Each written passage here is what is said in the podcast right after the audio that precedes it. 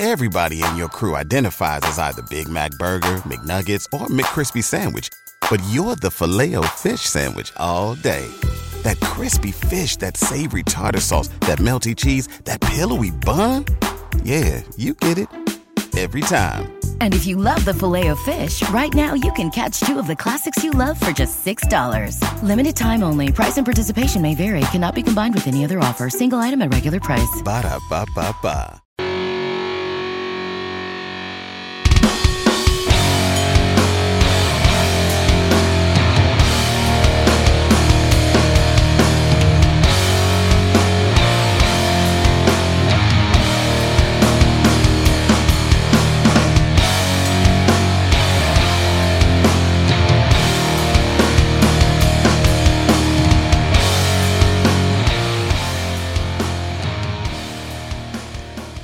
Hello and welcome to another road edition of Turned Out a Punk. I'm your host, Damian Abraham, and once again, I'm bringing you a conversation with someone who grew up listening to punk, may or may not still be involved with punk, but had the life changed by the genre in a major way. And today on the show, uh, someone who helped invent it from the band Blondie, the legendary Clem Burke, aka Elvis Ramone, producer of many power pop classics, including the Speedies and the Colors, and, and just a legend there's no other way to put it.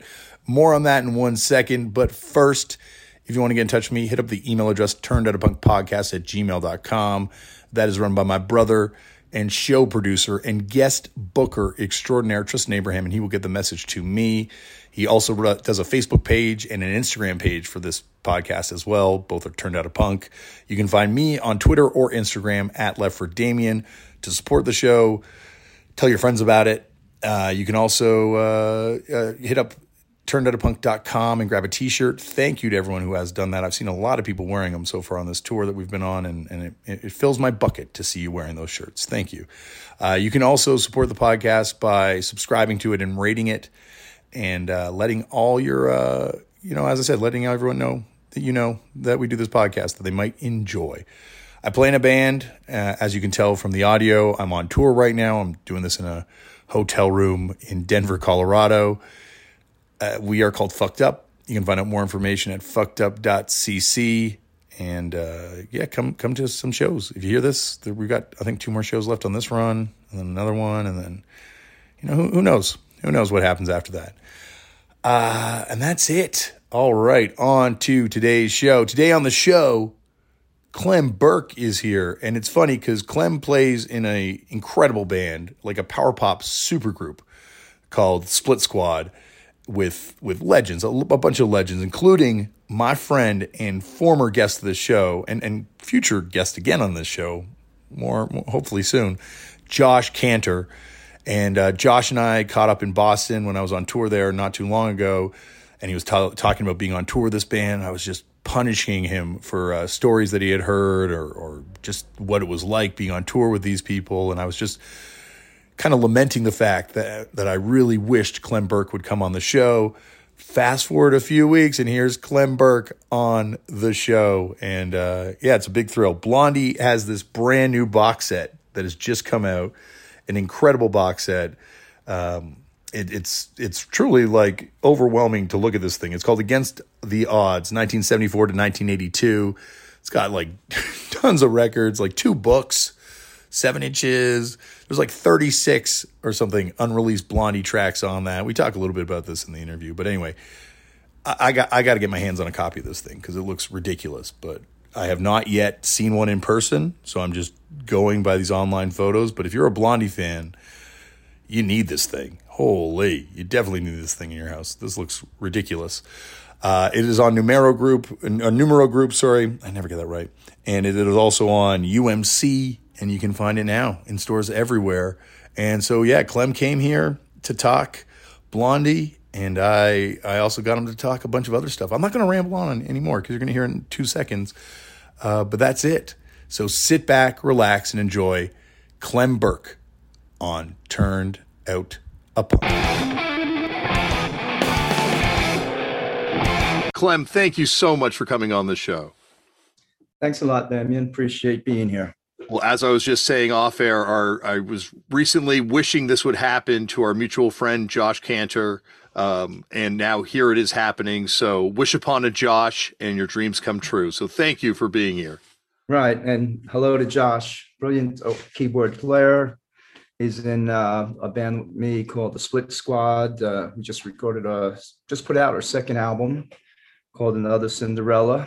And um, Josh and I were just in France not too long ago, traveling around in a van and doing a bunch of shows. We did a really cool festival in Bordeaux uh, with the Schizophonics.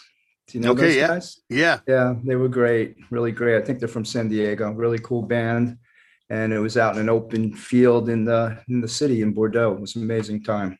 Well, and also Kurt from the Fastbacks was playing with you on that tour, right? That's right. Yeah, Kurt was with us as well, which was great. It was great to play with him and uh, legendary guitarist from the Seattle scene, and uh, really cool guy. So yeah, it was an interesting uh, group of guys driving around in a van around uh, France for I think two weeks or so.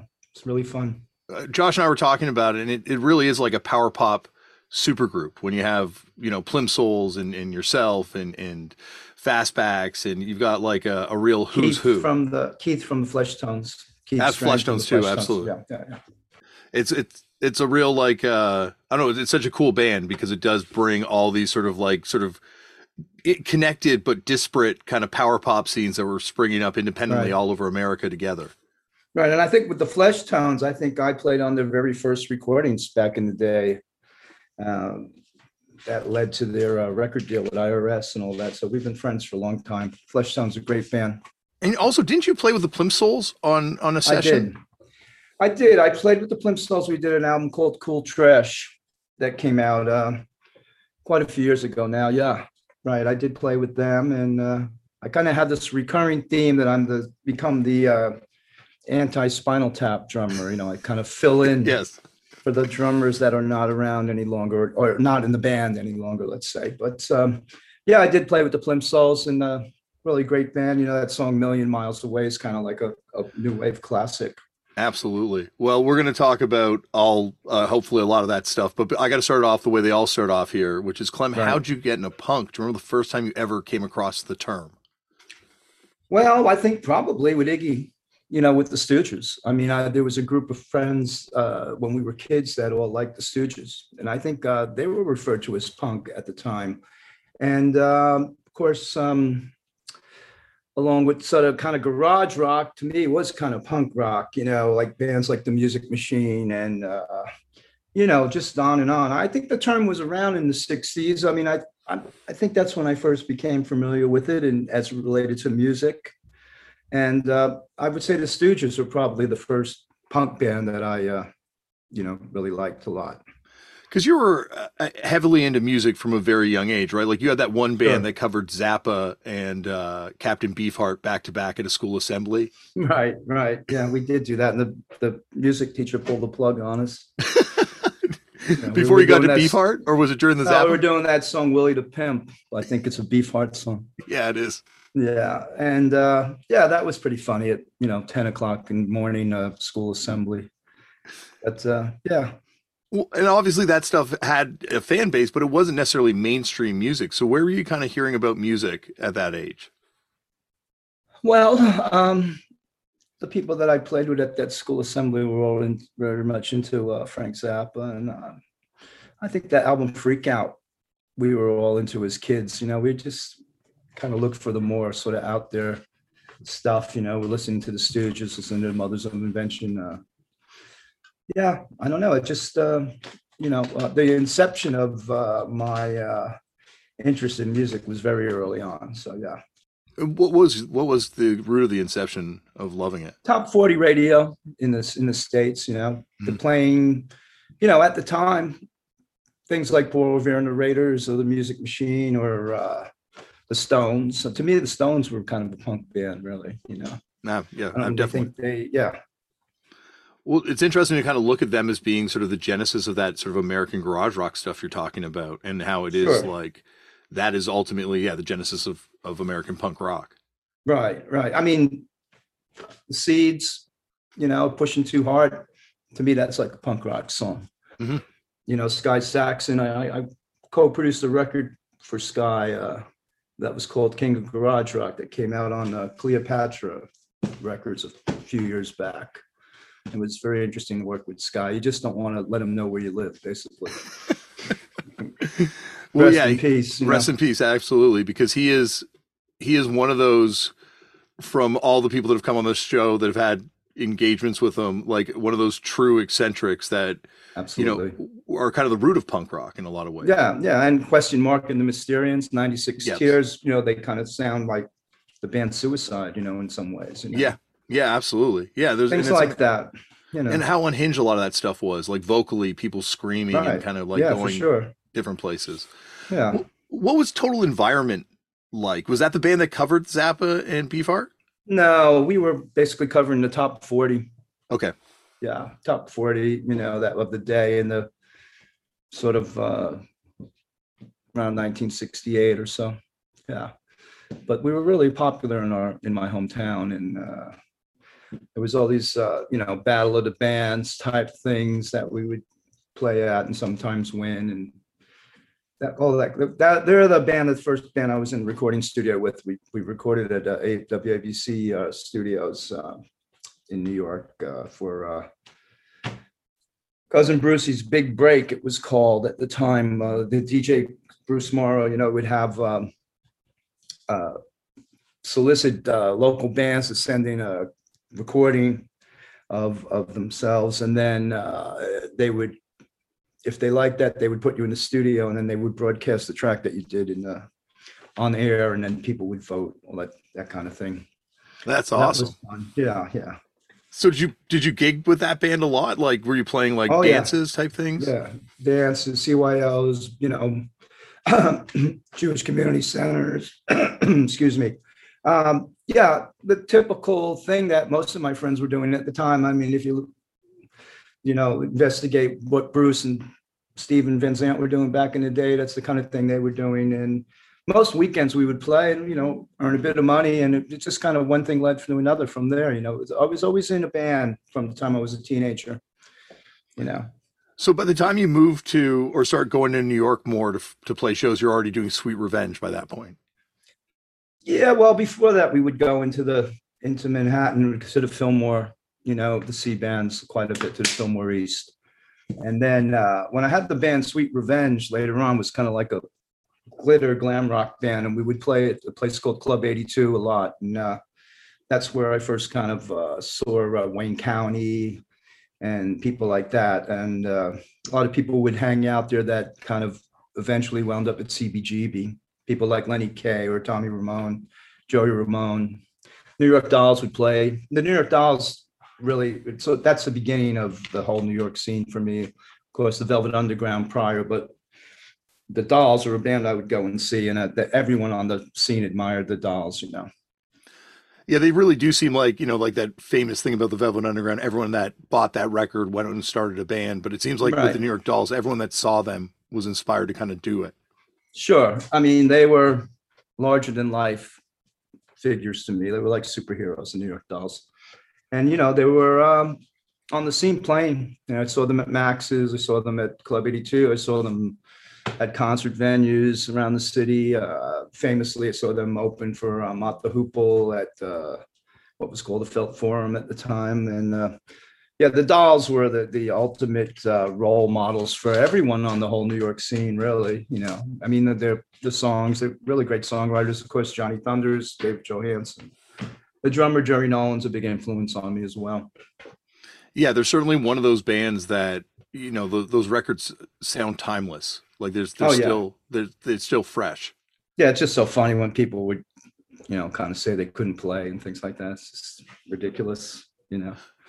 Well, I think that's like the big uh the big lie with punk is that these people that were coming into it were amateurs that had never played before and it's like, you know, everyone had been in bands prior. Like from my understanding, you know, I'd say most- most people, most people Well, For instance, um, when we began Blondie, uh, famously, my first gig with uh, Chris and Debbie at CBGB was with our bass player Fred Smith, who was in, uh, left that night, announced he was leaving to join the band Television. Mhm. And so that was kind of like when uh, things began to fall apart quite quickly for me with with my partners. And then I brought in my high school buddy, Gary Valentine, who wasn't really a musician.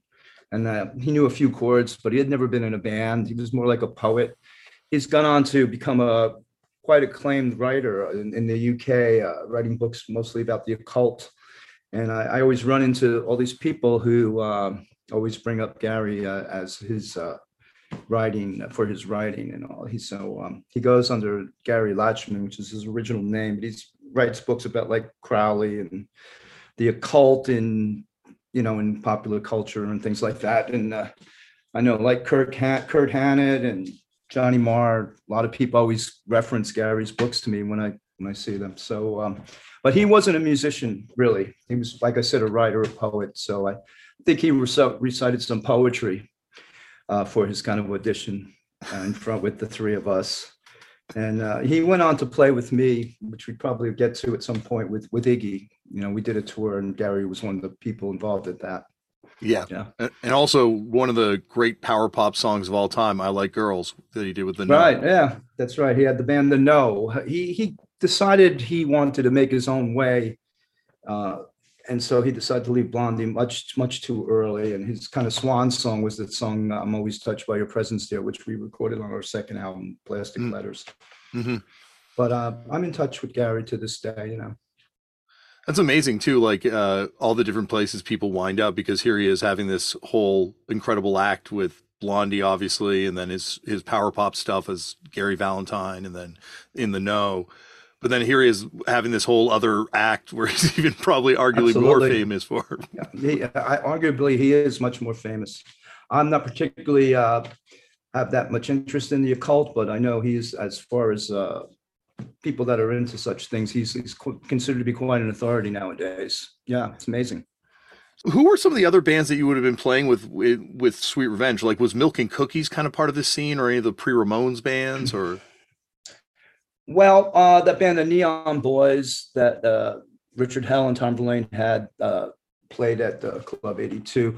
Um, there was a band called Another Pretty Face that was uh, kind of almost a Bowie tribute band that was quite popular. They would mix originals with covers like T Rex. And I mean, the whole glam rock, David Bowie, Ziggy Stardust kind of really, me, informed, you know, the beginnings of punk rock for sure. I think everyone that got involved in the music scene was influenced, as I said, the New York Dolls, like David Bowie, Marc Bolan. I know Sylvain Sylvain was a big T Rex fan, for instance. Um, some of the other bands, like I said, Teenage Lust, there was a band called Harlots of 42nd Street. Uh, and Debbie and Chris had a band called the Stilettos. Those were kind of our the other bands that were on the scene at the time. Yeah. It, it feels like there's almost this the sense of like waiting for punk to happen for a lot of the people that were there to right. really well, get it going.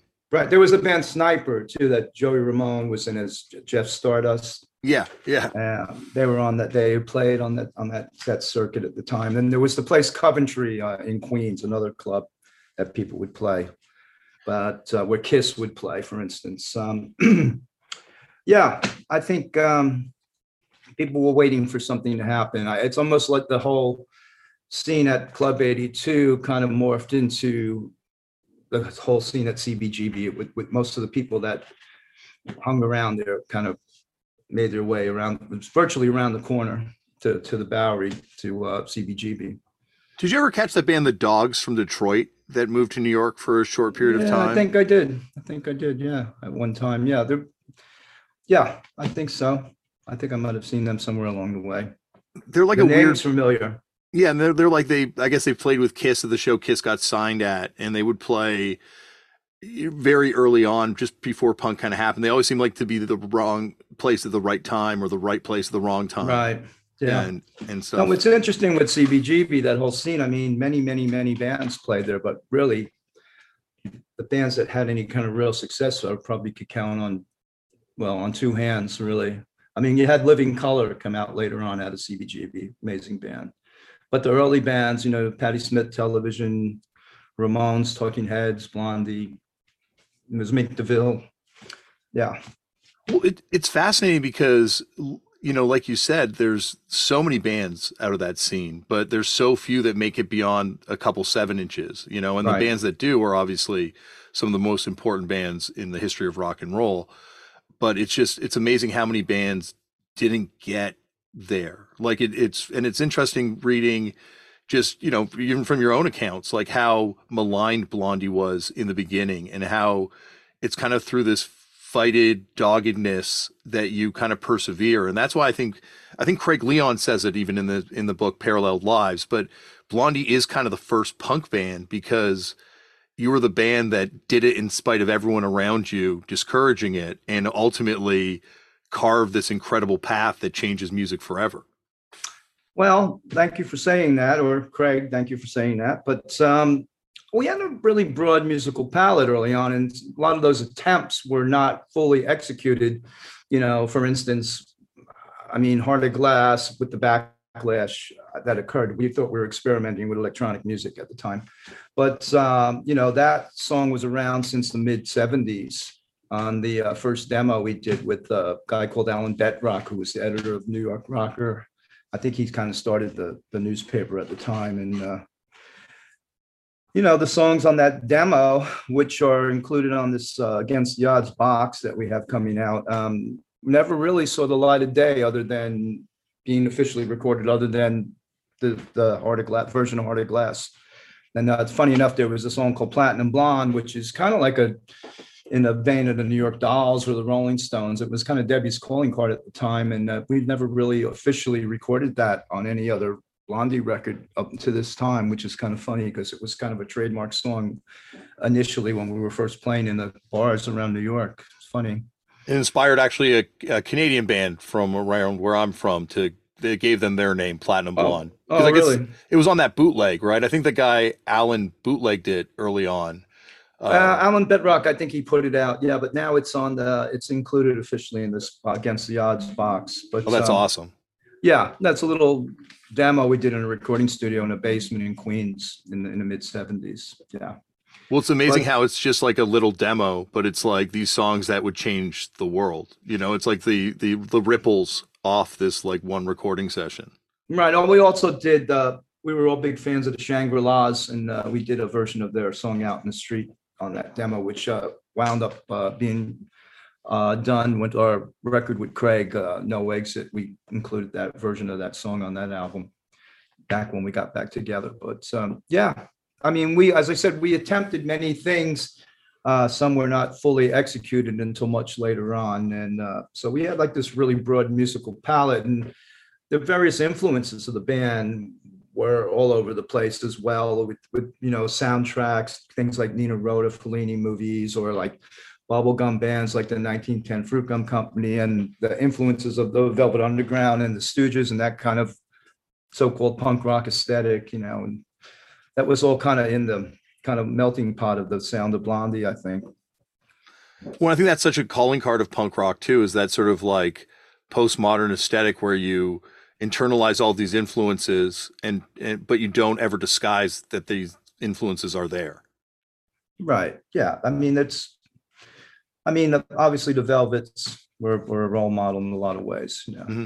and that, that influence kind of is, is slightly there things like ripper to shreds on the first blondie album for instance and we used to cover femme fatale and things like that well, it's it's so interesting too how you know you hear about this sort of divide that it was starting to happen in New York with like Patti Smith and and Blondie, and I imagine you kind of trying out for Patti Smith at one time probably felt yeah, that, that divide funny. firsthand. Yeah, well, Patti, you know, it's really the uh, she was the the springboard for everyone. I think really her uh, uh, getting signed, you know, in in her uh, first record that's so brilliant, and uh, you know, she along with the band Television, you know, would play together at CBGB, and they created quite a quite a stir. You know, like sold out shows, lines around the block, and they, they were the first ones to kind of to bring that uh, to fruition there. And uh, yeah, I mean, patty's great. She was great. You know, it's um, yeah. I did uh, had a brief uh, audition with patty It was funny funny time. Uh, at, at the Blondie rehearsal studio. I think uh, my my partners in Blondie walked in while we were doing the the audition. I was with Gary, you know. It was kind of funny, but um, Patty's great. Yeah, but there is that weird kind of one side of the CBGB's axis was like kind of like uh, you know the Heartbreakers, Blondie, the Ramones, and on the other side you had the television Talking Heads, uh, Smith kind of uh, group. It was almost like high school, you know, like cliques and stuff. It was rock and roll high school, you know. But once again, that's the foundation of so much of punk to come out of it. Like that's what I find so fascinating about that scene is because obviously there's just a handful of you that are making up this scene, but these dynamics establish the dynamics that exist forever in punk and hardcore, where you have this sort of like double helix of street rock and roll and art school kind of coming together and creating something.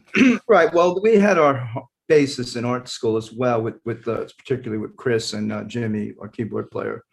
They were both the artists, and um, I was kind of more just into the just always wanted to be a rock and roll star. You know, I, I was on my quest to to find the right place for me. And uh, you know, I've, I've, said many times I was looking for the person that to front my band, so to speak, that had the sort of you know creativity, the charisma, the the power of like a Bowie or Jim Morrison or you know people like that. And uh, you know, I, I thought when I found Debbie, you know, she was kind of that person, and I think that kind of what persevered. Uh, as we continued with Blondie, you know, she became this really iconic figure.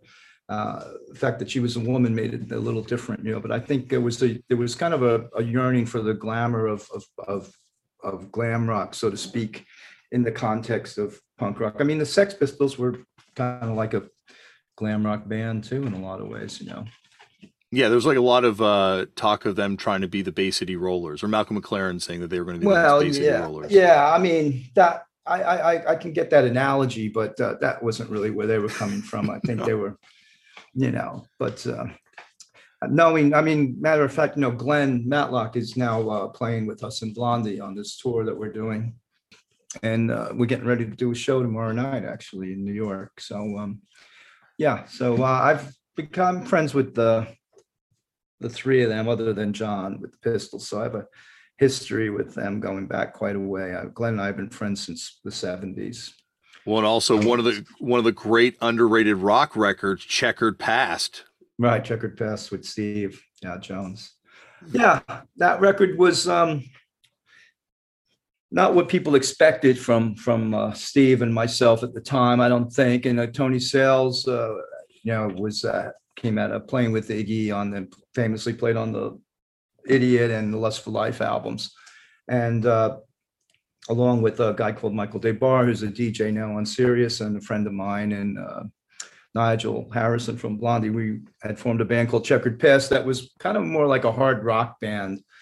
And uh, got a lot of flack from a lot of people because it wasn't what they expected. And then uh, kind of most recently, a friend of mine was going through an old copy of that magazine Kerrang. Yes. And they had the, the yeah, the, then the the best albums of it was 1984. They had like the top 10, and the first one was like the Van Halen album, whatever one was out then, maybe the first one. Uh, then it was Purple Rain, and the third album was Checkered Past. So some yeah, people liked it. Yeah. Oh no, it's it's and it's one of those records that you know I'm sure at the time if I was like a young punk kid, it wouldn't have been what I was hoping for, but at the same time, right. like hearing it now, you know, divorced of that expectation, that when your drums kick in on that first song, oh my God, that is a hard rock record. Right. Is it World Gone Wild? I'm not sure if that's the first song or not. But yeah, that's first song. Yeah. Yeah. Yeah. Yeah. And it's, it's, it's a, uh, yeah, it's it's it's a fantastic record. Like once again, like I think because people have these expectations, because it's it's amazing when you're in a band and obviously you've had a much more incredible career than myself, but like how people fixate on different periods of your life, which are only really like a, a, short period of time creatively, and then you're doing other stuff, but they become so idealized and, and fetishized to people at a certain point that it's hard for them to accept that it's like, well, no, I, I do a lot of different things. Yeah, well, I was kind of used to that because of the backlash of, of Heart of Glass as well, you know, during mm. the days of Blondie. Like I said, we thought we were experimenting. And, uh, you know, when I went on to work uh, with uh, my friends in Eurythmics, Annie and Dave, on their first album called In the Garden, which we recorded in uh, Neunkirchen, uh, Germany, outside of Cologne, uh, with uh, the producer Conny Plank, who produced Kraftwerk. So when I met up with Connie, he uh, was really uh, forthcoming about how much he appreciated us using the, the electronics and having a commercial hit with it, you know, and he got the connection, the Kraftwerk influence in that. So I was really proud to have Conny say that to me. He was an amazing producer, produced Devo, and you know worked with Brian Eno quite a bit. And it's actually a really cool documentary that Conny's son did about him that you could probably find on YouTube because he's not really very well known in the states, you know. But Conny Plank, he's a really great producer. He worked with us with Eurythmics on a few other things after that as well on this album called Revenge. I think people like um, you know, you know, I think you're proven right on all these things that you suffered a backlash. Well, to, in terms of- retrospect, yeah. yeah, Well, nowadays it does seem like, I don't know if it's the whole shuffle phenomena that occurred during uh, iPod's first uh, coming around, but you know, it seems like there's music's all over the place in, in a Mhm. good way, you know. Mhm. I mean, you can listen to John Coltrane next to Iggy and the Stooges, next to the Rolling Stones, next to Marvin Gaye, for instance, whatever, and it all kind of seems to make sense nowadays. Yeah. Like I think it, at a certain point when you were paying for these things, there was a lot more sort of like religious devotions to the things Right, you're, yeah. you're paying money for, and now that it's all kind of like pay one fee, get it all. I guess so, yeah, yeah, that's true. yeah. it's interesting to see what the music's going to come out like because it, it it will change it right like that's the thing people used to do such deep dives into certain genres Mhm. or certain areas but now it's going to be a lot more far reaching Yeah, I mean, the music's a lot more accessible, like you said, yeah, which is a good thing about that, yeah. you also produced two of my favorite power pop band the, and played in the colors as well Oh, the, right, the colors and the speedies um, right, right. two super underrated groups but were that were they kind of happening around New York and you saw them or did they come to you because of of Blondie obviously or how did that start Well, a bit of both, a bit of both. Um, yeah, the colors I kind of tried to manage and uh, produce them and uh, got them some interesting gigs. I think we opened for, they opened for the Undertones, uh, for the Bay City Rollers. Uh, I think the Ramones even. Uh, um, yeah, they were the new kind of up and coming younger bands on the scene, and I had some time to uh, kind of dedicate to helping out a few of those bands. And so uh, the Colors uh, kind of we uh, just kind of became friends, and I wound up uh, producing an album for them as well. And then the Speedies, I think once I started working with the Colors, the Speedies came to me uh, about producing them, and I had a good friend at Electric Lady Studios that we were able to go into for the uh, you know in the downtime in the middle of the night. I think, and also the Colors when CBGB uh, installed a 16 track uh, recording board. Um, we would go in there after the bar closed at like roughly 4:30 a.m. and begin recording till about two in the afternoon. It was a really strange kind of the night shift of recording in inside that bar, reeking of the night before, you know. And, but it was um, Hilly Kristal was very supportive uh, of of the colors as well. You know, the owner of CBGB it was just like a natural progression for me to kind of uh, keep working with younger bands, and then they they were mine as a drummer for a while, so I recorded a an EP with them. that EP is fantastic Yeah, that's really I like I like it a lot.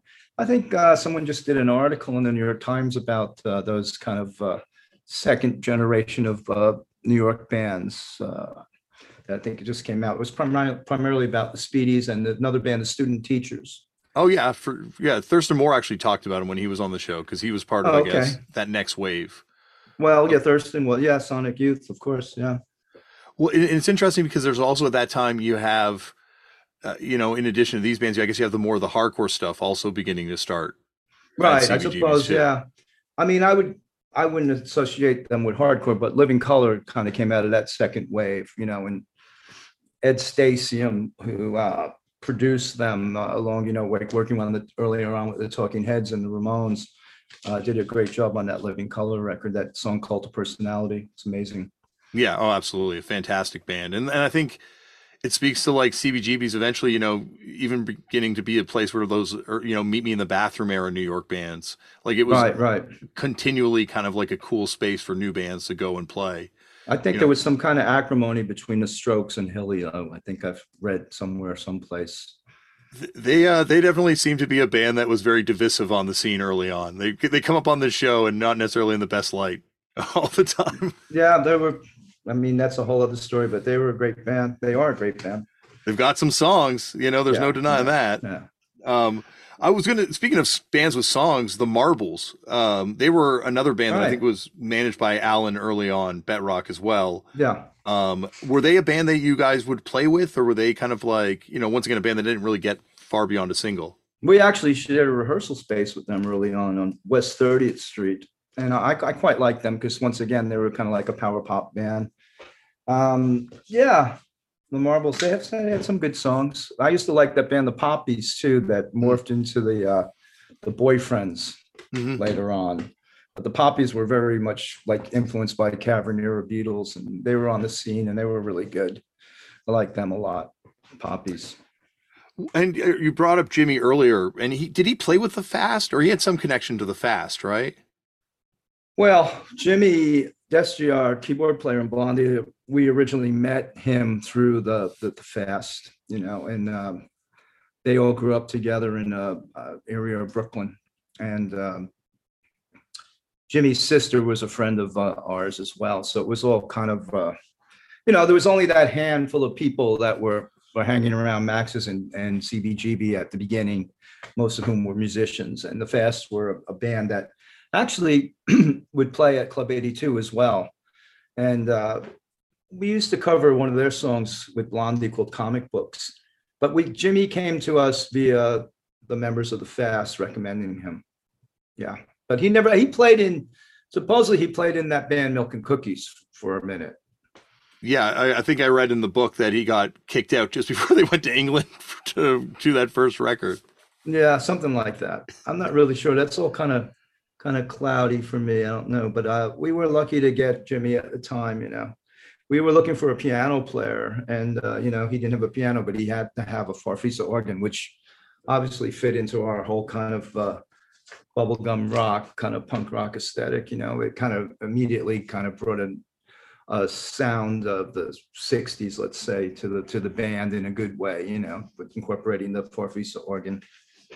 It's interesting to think of how different it would have been if you had found a piano player instead, like how that would have changed. Because obviously, Right. the Farfisa organ in Blondie is a massive influence in your right way. early on right the first album yeah and yeah in general right you're right and it's amazing to think how the, the that change would have affected all rock afterwards in a way, especially Right. punk. yeah if you think about it i mean it go harkens back to you know the question mark and Mysterians type of sound 96 tears or uh you know uh the little red riding hood uh you know sam the sham Yeah, people like that I just took my kids to an amusement park yesterday, and they played Little Red Riding Hood as we were walking in, and it's just. It's such a uh, an over the top song to hear in a children's kind of yeah environment. really yeah it's a kind of uh yeah yeah once you think about it yeah it's kind of uh yeah i see what you mean Uh, when you went to that your, your trip to England and uh, I, you, you went to visit a girlfriend, I believe, and yeah my also girlfriend was going to uh polytechnic in uh, east london yeah and so you but you were there and you also checked out like Doctor Feelgood. I read and, and became a big fan of Doctor Feelgood. yeah yeah I, I saw the feel goods a bunch of times while i was there they were kind of like really riding the wave of their kind of biggest success at the time and uh, i was in there's an album called stupidity a live album that i was uh present for the recording of and i, I did see them uh, play a few other shows along the way and uh, also i sort of uh, became friends with eddie and the hot rods and uh there was a band Kursaal Flyers that uh, the the writer Will Birch was in, and uh, who went on to play drums in the records later on as well. Will did, and uh, yeah, that whole kind of uh, beginnings of I, I didn't see the Pistols. I mean, I I think I probably was there when they were playing.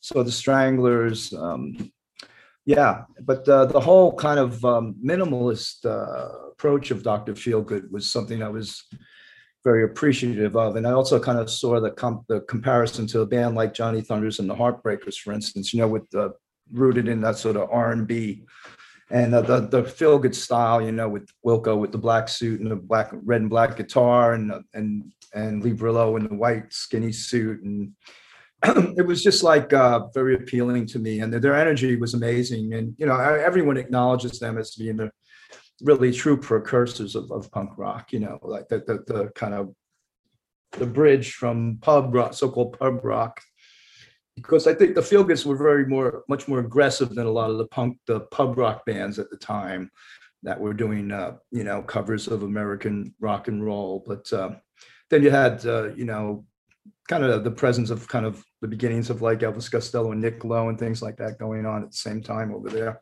Well, Brinsley Schwarz, right? And yeah, with Brinsley Schwarz, yeah.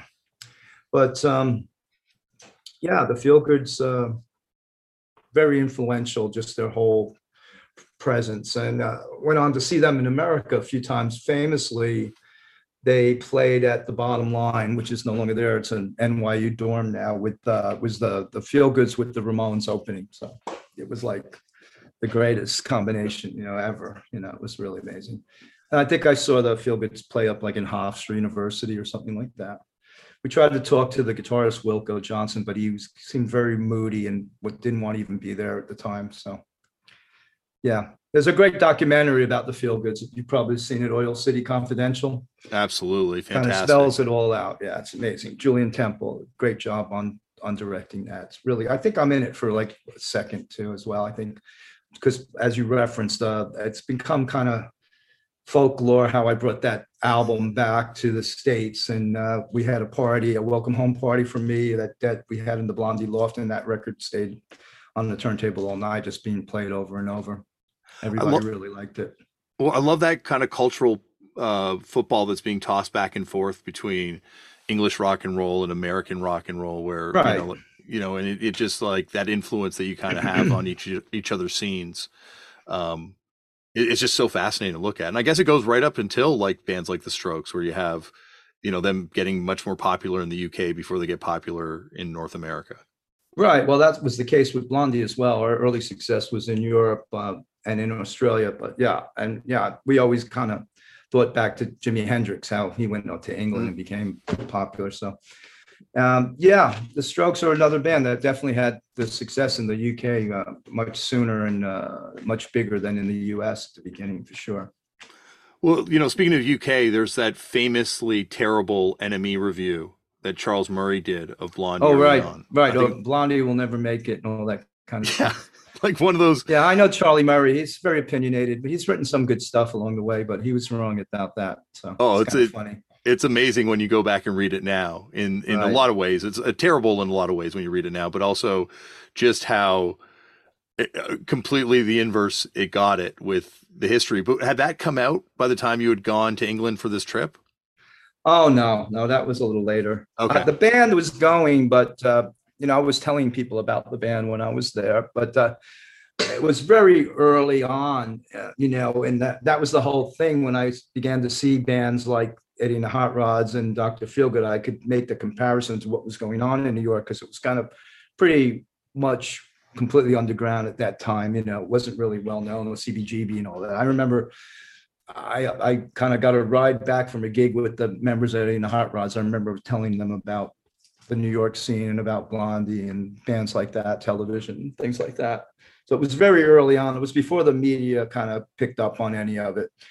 And uh, I mean, we were pretty rough, you know, that was the whole deal. We always kind of say the same thing about CBGB, how it was kind of a workshop for us. You know, you're able to make your mistakes in public. And, uh, you know, for better or worse, at the time, much of it was not uh, recorded. You know, it was just kind of happened there in thin air and then it was gone, you know. So um, Bob Gruen was probably the only one who had the, uh, the, the, the, the you know, looking the black and white film camera. You know, yeah, and yeah. had yeah, well, had the video camera, yeah, and and had enough um, whatever word I'm searching for to realize this is probably something that's going to kind of continue, and it'd be great to document it. He was early early on, uh, you know.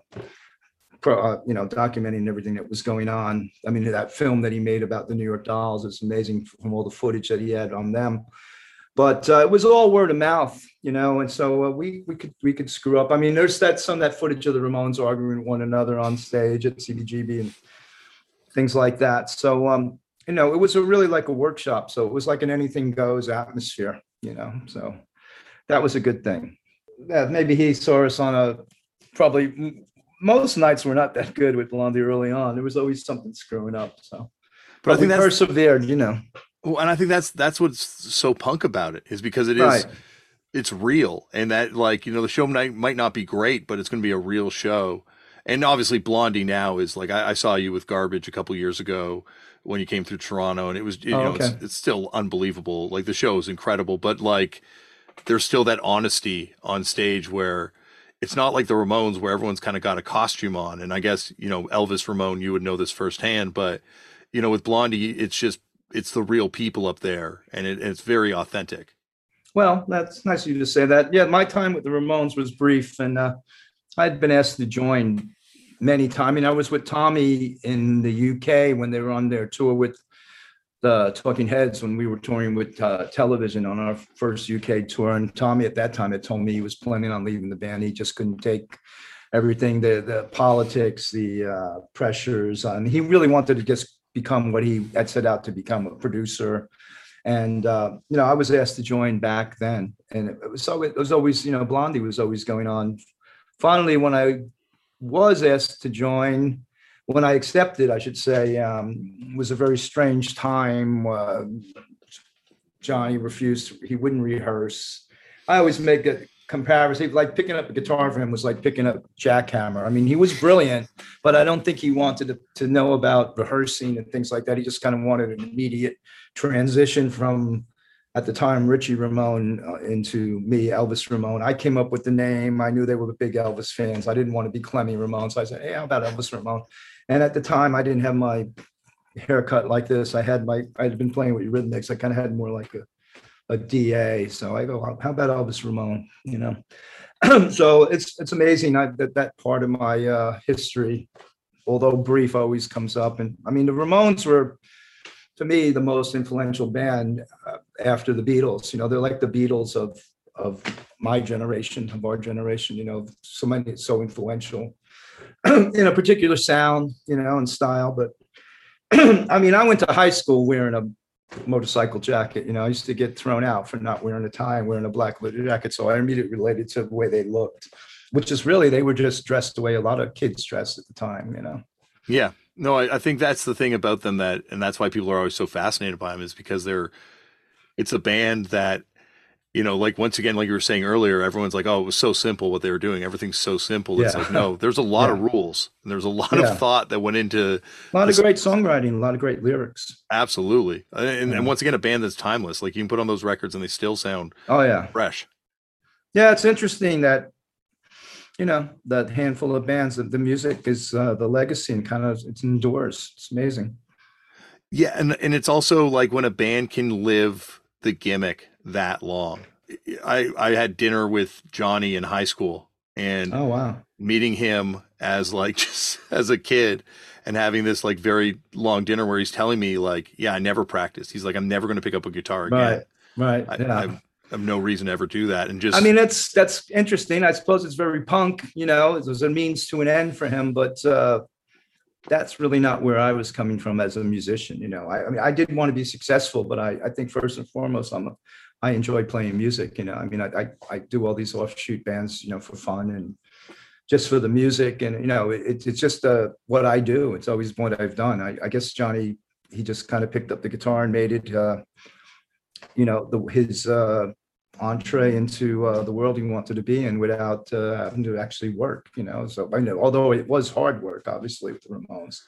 But uh, I think Dee Dee kind of, for the most part, got kind of upset with the, you know, when he branched out, he tried to be a rap artist, which was kind of a joke. But uh, yeah, he didn't really want to be stuck in that um, that sort of format forever, I think. And also, when I was in the band, Joey and I would talk about expanding things a little bit, you know. But it was so weird sitting in the band because, you know, famously, the two of them didn't speak to one another any longer. So Johnny would be in the front with the tour manager Monty Melnick, and then I would sit in the next row, and then Joey was behind me, and then Dee Dee would be in the back, and I would just kind of really talk to Joey most of the time. We were friends, you know.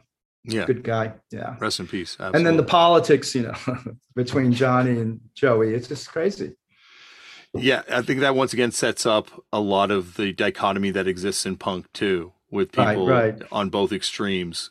um, Yeah. existing in the same music. But when CJ was on um, the show, he talked about how speed, the speed of the band, really affected uh, Joey, and how he never wanted to play this fast. But with Johnny, it was always fast. It had to be. It was fast. like he wanted to get off stage as quickly as possible. With- Yeah, I mean, uh, I did a uh, Mike Watt and I did the show the 40th anniversary of the first album, and uh, when uh, it was decided that he and I were going to be the bass player and the drummer, I had never really met Mike before, although I you know know about the Minutemen and all that. Uh, I uh, got in touch with him and said, "Hey, you know, you want to do this?" He goes, "Yeah, let's rehearse." So like we spent a week, just he and I, playing first, just playing along to the first album, and then after we had everything committed to memory, just going into Mike's studio in, in Pedro and just and just playing uh, the album over and over. You know, the I mean the music of the album over and over, the songs from the album over and over. And then by the time we got to New York, there were people that had that other idea. Oh yeah, this is easy. I'm just going to play a Ramon song, and we're like, no, wait a minute, guys. You know, we're doing this this way, and because we had really spent quite a bit of time, and you know, and I got Craig Leon came on to play. Uh, play Farfisa on Let's Dance, which he did on the first album. But uh, it, it kind of, for me, it kind of uh, verified or, you know, legitimized what I was thinking all along. If I only had a chance to rehearse with the Ramones, it would have been great. But it was complete tri- trial by fire. You know, but, but Yeah. it was great that Mark came back. Mark and I are friends. I just saw Mark in Ibiza. We did um, a DJ gig together in, in Ibiza, believe it or not. Uh, but I was playing like Motown and and garage rock and stuff, and, and Mark was playing like like YMCA and like blowing whistles and stuff, and dressed as dressed in his black leather jacket. It was kind of incongruous in that regard, but uh, we had a good time being there. It was an interesting place to be. well, different styles, I guess, to this day. Yeah, yeah, right. Mark is great. I saw his band Dust back when when he had had that sort of heavy metal band Dust, and of course Mark played with uh, with Wayne County back at Club 82. He's somebody that's that I've known for a very long time. Wow, that's that. Yeah, like, it, and I guess the the Dust is another band that I think has gotten um, a lot more love these days from record collectors and stuff like that, Right, on their probably. own, completely independent from Right. Ramones. So. Right. Uh, well, you talked about it earlier, and I got to ask you about it. What was it like playing with Iggy for those years, and and you know, finally getting to play with this band that kind of inspired you, or the person who from this band that kind of inspired you to enter this journey? Well, the, the tour I did with Iggy was uh, was a six week tour that uh, came about. Uh, I was w- working with with Jimmy Destri on his um, solo record that he made during the Blondie break, and and and one of the guitarists on that record was Carlos Alomar from from David Bowie's band, right? So um, it was an album called Rock and Roll Party that I guess Iggy had been promoting, and uh, for whatever reason they needed a drummer, and he also asked Carlos to do it. And then I remember Carlos called me up and said, "Are you know, are you going to do this?" And I said, "Yeah." He goes, "Well, if you're going to do it, I'm going to do it." So um, we went on tour and we played some amazing gigs. One remember when we played in uh, in San Francisco. Allen Ginsberg turned up and we were like hanging out with him, and he's like chanting before we go on and uh, things like that. And uh, famously, we opened two nights for the Rolling Stones uh, in. On home Iggy's home ground, Pontiac Silverdome, like 70,000 people indoors. It was Iggy Santana and the, and the Stones with no sound check for Iggy. And uh, before the days of metal detectors, so we got pelted with all kinds of stuff. And Iggy was just on the edge of the stage, like taking it all in. And uh, you know, it was great. It, that tour was really good because it was a, selection across the board, everything from the first Stooges album into the Idiot album, into the Lust for Life album into the rock and roll party album that he was promoting. Um, it was probably the most fun. I mean, I, I've gone on. The, the, mandate from Iggy was play, play as loud and as fast as possible. You know, that's what he That's would awesome. tell us to do. So it was really great. It was great. You know, and then of course like, our first national tour with Blondie was supporting Iggy with David Bowie on keyboards um, when they they had made the Idiot record and they were we got invited to be the opening act. That was amazing that's where our connection with David began and with Iggy, you know.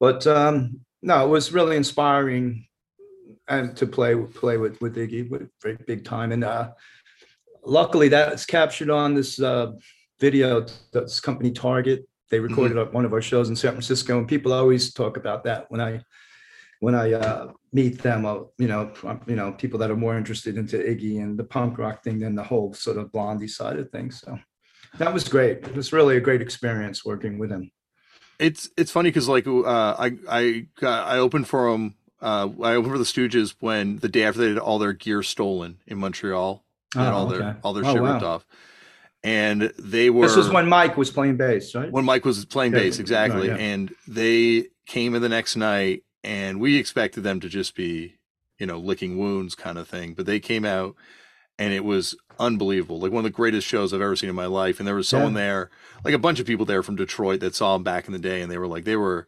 unhinged, and it's almost like Iggy thrives from adversity. Like those, there's legendary Bad Stooges shows that are bootlegs where you hear him, and he, it's almost like he's relishing in the fact that he's got that much effect on a crowd in the negative way too. Right. Yeah, absolutely. Yeah. Yeah. I remember on that um, on that video, he says something like, "Well, if if he's like miming strumming a guitar, and he's like, if you if you can if you can pretend pretend this is a guitar, I can pretend you're an audience." You know, things like that. you know, or something. Yeah. Yeah, well, I he think was really great with the one-liners. When he had that song "Winter of My Discontent," which is not on the video we were doing it, you said this is a song I co-wrote with Bill Shakespeare. You know, things like that. You know, that's a great song. Yeah, Keith Morris when he saw uh, the Stooges on their last kind of run the first time around, uh, he said that Iggy got dumped a thing of water on himself and then grabbed the microphone and zapped himself unconscious. and then Yeah, that's pretty outrageous. Yeah, and yeah, just you know, for someone to be able to do that and still do it on that level all these years later, it's like the uh, the gods amongst men type thing. yeah. We're actually talking about maybe next year trying to do some shows, Blondie and Iggy together again. Oh, that would be amazing. Yeah, I think it would be good. There, there's there's a bunch of bunch of different artists that are still around that we we think would be great to kind of hook up with. The way similar we did to with Johnny Joey uh, Johnny Marr Mhm. just uh, was our special guest in the UK on this tour we just did, and then when we toured with Garbage. We like to, and then uh, the tour that we're doing now, you know, the Damned is our support act. This tour that's just about to happen with Blondie. That's So, not coming uh, here. I wish that was coming here. Right. oh it's, it's kind of yeah. It's kind of just the East Coast, and so we're playing Nashville and uh, Chicago, Detroit. yeah, that would be the amazing. closest. Yeah. But if you do if you do do that tour with Iggy, you got to do Repo Man together. Well, yeah, that was good. That was good with Steve, and yeah, that was a good one. Uh, this has been unbelievable. And anytime, Clem, you want to come back on the show and and talk about punk or Josh Kantor or or anything, know that you're always welcome. okay, Damian, thank you very much, and uh, it was great talking to you. And uh, yeah, I guess we're supposed to be plugging this uh, Against the Odds box set that's coming out uh, actually Friday. Uh, this it's really for Blondie super fans, and we also coincidentally just recorded a new album, so we're looking back and looking forward at the same time. So there'll be a new Blondie album next year. So we're give it another eighteen months. Well, Been come back. since the seventies. So the last the Right. last record was unbelievable. I think yeah, like you, you Yeah. yeah, I think I think as a band, it's it's great to see continuing to put out classic albums. Yeah, yeah. That was kind of our mandate when we got back together in the late '90s, was we had to start making new music again. So thanks a lot for your time. Appreciate it. And I, I've, caught your podcast many times. It's a great show. Keep up the good work. Oh my gosh! Well, now you're leaving me blushing. You believe it? Clem Burke listens to this podcast. How wild is that? Thank you, Clem, for coming on the show. And and hopefully Clem will be back for a part two at some point in the future because there's a lot more stories to get to with that guy. Holy jeez. Talk about a legend. Once again, you can grab that Blondie box set now. It is it is worth the time and you will dive into this thing and probably get lost in this thing. It looks as I said off the top, it looks pretty pretty comprehensive. And 74 to 82 not that Blondie ever got bad, but like that is my oh, I love that period of Blondie. Anyway, that is it. Coming up on the next episode of the show, you heard him talk about him on this episode. Monty Melnick will be on the show uh, in a, next week. Monty is, of course, the legendary uh, tour manager of the Ramones, uh, also the author of On the Road with the Ramones, an incredible book. If you've never seen this thing, you got to pick it up. It's been reissued again with more stories in it, but holy jeez. there are some wild stories in that thing. And uh, yeah, Monty's on the show, and we we talk we talk punk. What else were we going to talk about? And we talk about like proto punk and some other stuff too, because you know it's all it's all in it's all under the umbrella. Uh, but that is it. Thank you everyone for listening.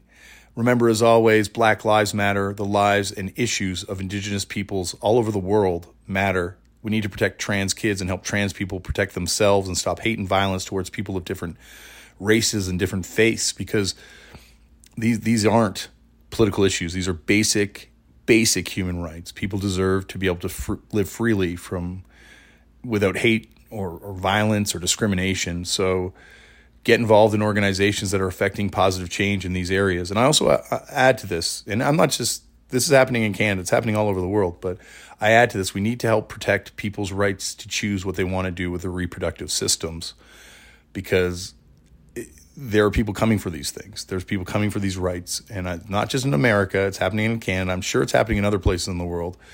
I'm sure there's, there, well, I know there's plenty of places in the world where people don't have the right to choose what they want to do with their reproductive system. So, once again, get involved in organizations, lend your time, lend your, your if you got money to spare, I'm sure there's funding for these things that, that need to happen. And, you know, just, just get involved.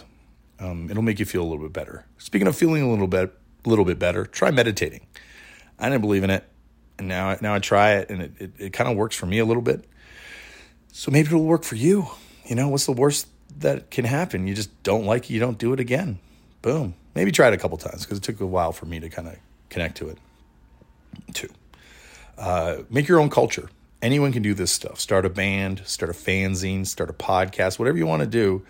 Just just exercise some creative outlet. I don't know if being a doing a podcast is very creative, but maybe yours will be more creative than mine. You know, I don't know if mine's necessarily my creative outlet, but uh, it's it's fun. I love doing it. I learn every single time, and I've gotten to meet a lot of people on this last tour that also enjoy it. So thank you to everyone who's come up and talked to me about it. I really appreciate that. And uh, oh, sign your organ donor cards because by the, by the time they come looking for those organs, you don't need them anymore. It's just literally dead weight at that point. So donate them, and it can give someone a, a, a new life, a new, a, legitimately a, a new life, a chance to live. I've seen it happen firsthand. So please sign those organ donor cards. And that is it. Stay safe. Thanks for listening. And I'll be home next week. And uh, yeah, bye. Everybody in your crew identifies as either Big Mac Burger, McNuggets, or McCrispy Sandwich. But you're the filet fish Sandwich all day.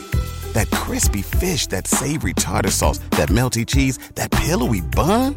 Yeah, you get it every time. And if you love the Filet-O-Fish, right now you can catch two of the classics you love for just $6. Limited time only. Price and participation may vary. Cannot be combined with any other offer. Single item at regular price. Ba da ba ba ba.